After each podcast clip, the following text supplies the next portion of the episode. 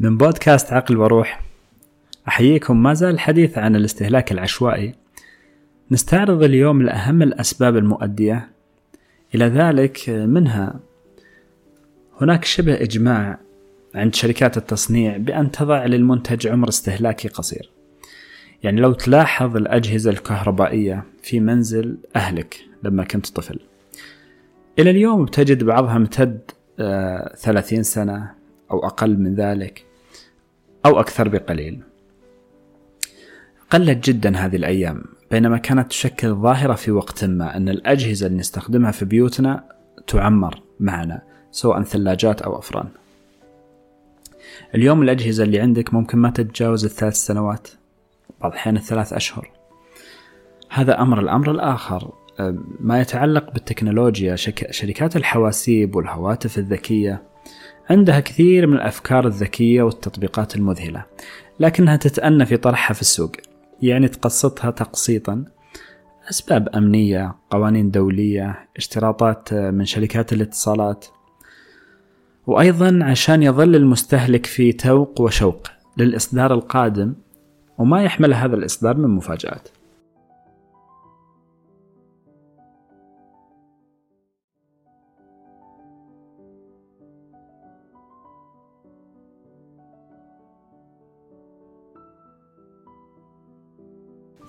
نضيف إلى ذلك النزعة المادية المعاصرة والفردانية وتكلمنا عنها في الحلقة السابقة. الشعور بالغربة. عند البعض يجعل هذا الفرد المغترب في سباق محموم لتهدئة نفسه وتعويضها عن دفء الماضي إذا ما كان له منجز حاضر أو شغف في المستقبل. عن طريق التسوق مزيد من الاستهلاك حتى بلغ مرحلة ما يسمى بالإعتماد. الاعتماد في إضفاء المعنى على الحياة بهذه الطريقة. بمعنى أنه يعتمد على رفع معنوياته على السوق وعلى الاستهلاك وعلى تغيير الحاجيات من دون أي داعي. نضيف لهذا الدعاية والإعلان. الدعاية والإعلان مو مثل السابق تشير إلى المنتج فقط. لا تخلق اليوم هي تخلق حاجات توهم بضرورة اقتناء هذه السلعة مستخدمة في ذلك أبرع الأساليب اللي من شأنها تحلب حلق المشاهد. يعني هم طوعوا علم النفس وعلم الأعصاب لأخذ ما في جيب المتلقي أو المستهلك.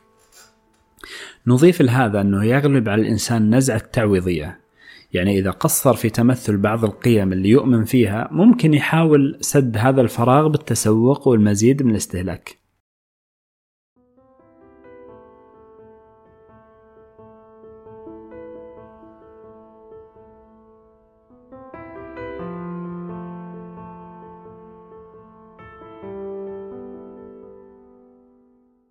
أيضا الماضي المؤلم الطفولة المحرومة ممكن تكون سبب عند البعض في التسوق المرضي أو العلاج الشرائي. يعني حتى صنف هذا النوع كباب من أبواب الإدمان تحت مسمى إدمان التسوق.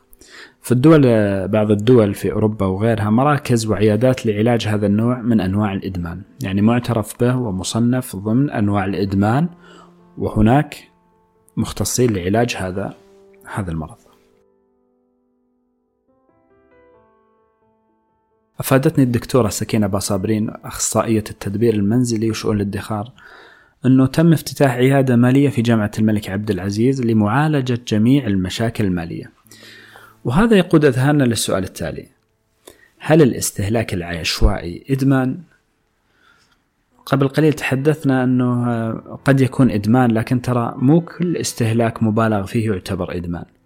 الإدمان يعني أنه ما يجد الإنسان من نفسه أي قدرة على مقاومة إغراء الدفع عربة التسوق والتقاط ما في الأرفف. وأنه ما يجد أي شفاء لما يمر به من اكتئاب وضيق إلا بفسحة في السوق. أخذ التسوق العشوائي صفة الإدمان أصبح له مسميات علمية يطلق عليه اضطراب وسواس التسوق OSD أو اضطراب رغبة الامتلاك العصابية. السؤال هو كيف أن نتوقف عن هذا؟ سواء كان وصلنا مرحلة الإدمان أو المرض أو أنه كان عادة مثلا آسرة لنا آه، غير صحية وغير صحيحة. أشوف أنه بالإمكان تبديل الأدوار يعني ما يكون دور التسوق الخروج من المأزق الحاضر بل الخروج من صعوبات الحياة بالدعاء بالصبر بالصلاة واستعينوا بالصبر والصلاة. يكون بمد يد العون للمحتاجين. إذا أنت بتتسوق تتسوق. مواد غذائية وتقدمها للمحتاجين. آه، تزور المرضى. تشارك في الفعاليات الاجتماعية. المرأة تستبدل هذه العادة بممارسة الرياضة بالمشاركة في الأعمال الخيرية تنمية بعض المهارات وهذه أمثلة فقط.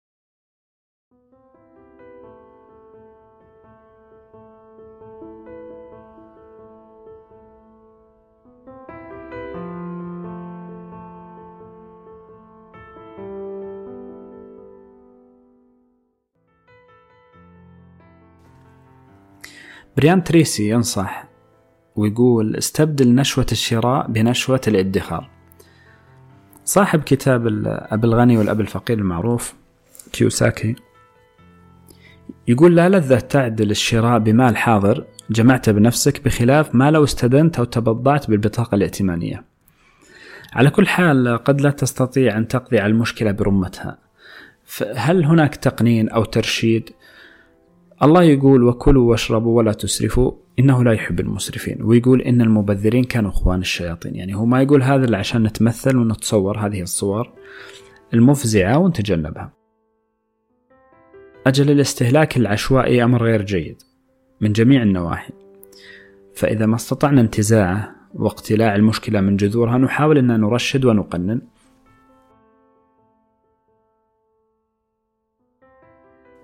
وكل من أراد الإقلاع عن عادة غير جيدة تتصل بالإسراف لابد له من أمور. الأول أنه ينوي ترك هذا الأمر لله. من ترك شيء لله عوضه خير منه. ولربك فاصبر. يعني مو بالغيرة. ثانيا الاستعانة بالله على ذلك وليس الاعتماد على النفس أو على ما تبذله يعني من أسباب. ثالثا صدق الطلب. رابعا استشارة أهل الاختصاص من أهل علم النفس لاجتماع خبراء الادخار. خامسا التعاون مع صديق على تحقيق هذا المعنى. سادسا عمارة الوقت بالمفيد لأن قطع العادة يترك للمرء فراغا وجوديا كبيرا. لابد أن يسد. مثل ما قال أحد الحكماء النفس ما تترك شيء إلا بشيء. سابعا تحديد احتياجات جميع اللي في المنزل كتابتها معرفة أوقاتها أماكن الحصول عليها بأسعار مناسبة. استغلال مواسم التخفيض. لكن نحذر هنا من الوقوع مجددا في فخ التسوق العشوائي. لأن مواسم التخفيض في حد ذاتها سبب من أسباب انتشار هذه الظاهرة. نكون مثل الطير اللي يلتقط الحبة ويقلع قبل أن تنطبق عليه المصيدة. ثامنا تعديل مسار الفسح آخر الأسبوع. ما تكون في المتاجر الكبرى أو الأسواق لأن العادة هذه بترجع من جديد. ويعود الرجل أو المرأة إلى المنزل بمشتريات لا حاجة لهم بها. لكن حسن عرضها في المحل بريقها الإعلان عنها لوحة التخفيض المفتعلة أو الحقيقية فوقها هي سبب الشراء وليست الحاجة الحقيقية. وكما قيل اعلم أنك لن تشبع مما لست في حاجة إليه. تاسعا علمنا اليقيني أن هوس الاستهلاك يزيد من البدانة الأمراض المزمنة.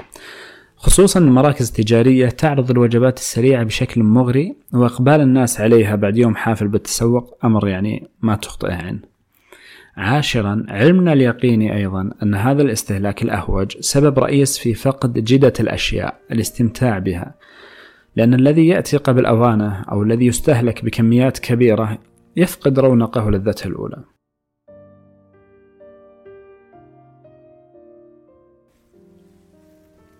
الحادي عشر. دراسات أثبتت أن الاستهلاك المبالغ فيه واللي يكون عوض عن الإنجاز في الحياة والنجاح يتسبب في الاضطرابات النفسية. دراسات قام بها عالم النفس كاسر عام 2004 ميلادي.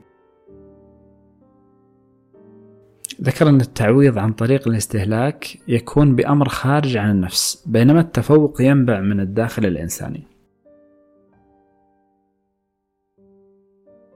الدكتورة سكينة أضافت لي نقطتين وهما إدارة الدخل المالي ووضع خطة مالية للاستفادة منه أقصى استفادة. الأمر الثاني الاستفادة من موارد الأسرة البشرية. مثل الاستفادة من مواهب وقدرات ومهارات وجهود أفراد الأسرة في زيادة الدخل.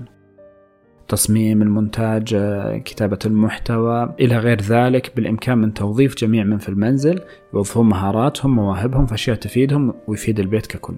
والاستفادة من الوقت في عمل إضافي لزيادة الدخل.